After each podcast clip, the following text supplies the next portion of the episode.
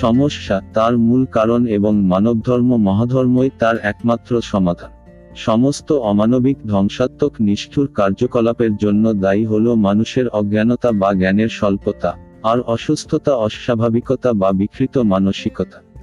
সারা পৃথিবীব্যাপী প্রতিনিয়ত হিংসা, বিদ্বেষ, নিপীড়, নির্যাতন, অত্যাচার, নিষ্ঠুরতা, ধর্ষণ, প্রতারণা, হত্যা, ধ্বংস প্রভৃতি অসংখ্য অমানবিক অপরাধমূলক ঘটনা ঘটে চলেছে।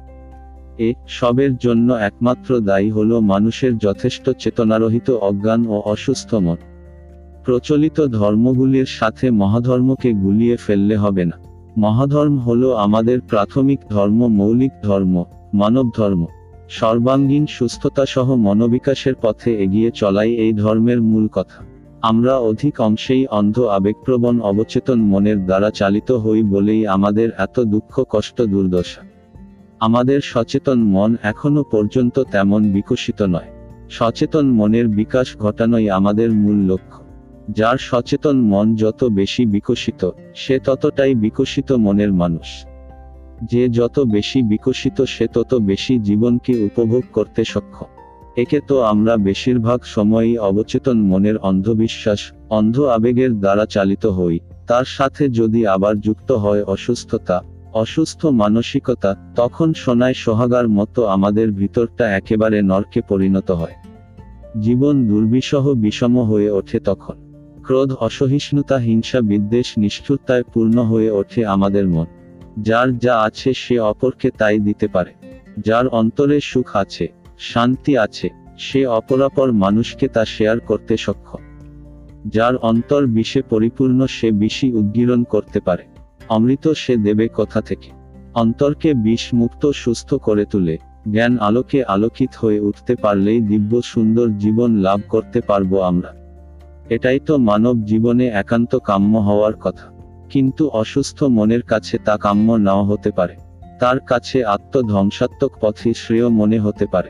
সে শুধু নিজেকেই ধ্বংস করে না, সমাজ, সংসার, জগৎটাকেও ধ্বংস করতে চায় সে। তার মনোভাব হলো আমি শুধু একাই কষ্ট পাবো কেন? সবাইকে কষ্ট দিতে পারলেই তার সাময়িক অলিক সুখ অনুভূত হয়। মহাধর্মের সাথে কারও বিরোধ থাকার কথা নয়, একমাত্র অজ্ঞান অন্ধ অসুস্থ মন ছাড়া। এখন, যারা তুলনামূলকভাবে সুস্থ আছে, যারা এখনও জীবনকে ভালোবাসে, তারা ভালোভাবে বাঁচার জন্য, এই সমস্যার সমাধানের জন্য অনেক পথ অনুসন্ধান করছে, অনেক কিছুই চেষ্টা করছে। কিন্তু ঠিক যা করণীয় তা না করার ফলে সমস্যার সমাধান হচ্ছে না এতটুকু। এই সমস্যার একমাত্র সমাধান হল আত্মবিকাশ বা মনোবিকাশ ও মানব বিকাশমূলক ধর্ম, মহাধর্ম। সমস্যাকে ভালোভাবে তলিয়ে বুঝতে শেখায় এই ধর্ম, সমস্যার মূলে নিয়ে গিয়ে তার সমাধানের পথ দেখায় এই ধর্ম। এমনকি সমস্যা থেকে মুক্ত হতে সরাসরি সাহায্য করে এই ধর্ম। এখন, একে গ্রহণ করা কি ত্যাগ করা ব্যক্তি বিশেষের নিজের নিজের জ্ঞান চেতনা, বিচার বুদ্ধি, পছন্দ অপছন্দের উপর নির্ভরশীল? প্রসঙ্গত জানাই, এই ধর্ম মূলত জ্ঞান পথের পথিকদের জন্য। এই ধর্ম গ্রহণ করতে ও অনুশীলন করতে, পূর্বের ধর্ম ত্যাগ করা অত্যাবশ্যক নয়। অর্থাৎ তুমি তোমার ধর্ম ত্যাগ না করেও এই ধর্ম অনুশীলনের মধ্য দিয়ে লাভবান হতে পারবে। এই ধর্মের মূলে রয়েছে যুক্তিসম্মত অধ্যাত্মবাদের একমাত্র গ্রন্থ, মহাবাদ। মহাধর্ম অনুসরণ ও অনুশীলন করতে গিয়ে, মহাবাদের সমস্ত দর্শন ও মতবাদ তোমাকে বিশ্বাস করতে হবে, গ্রহণ করতে হবে, এমন নয়। যার যতটুকু ভালো লাগবে সে ততটুকুই গ্রহণ করবে। এখানে মনোবিকাশই হলো মূল কথা। অন্ধের মতো অনুসরণ মোটেই কাম্য নয়।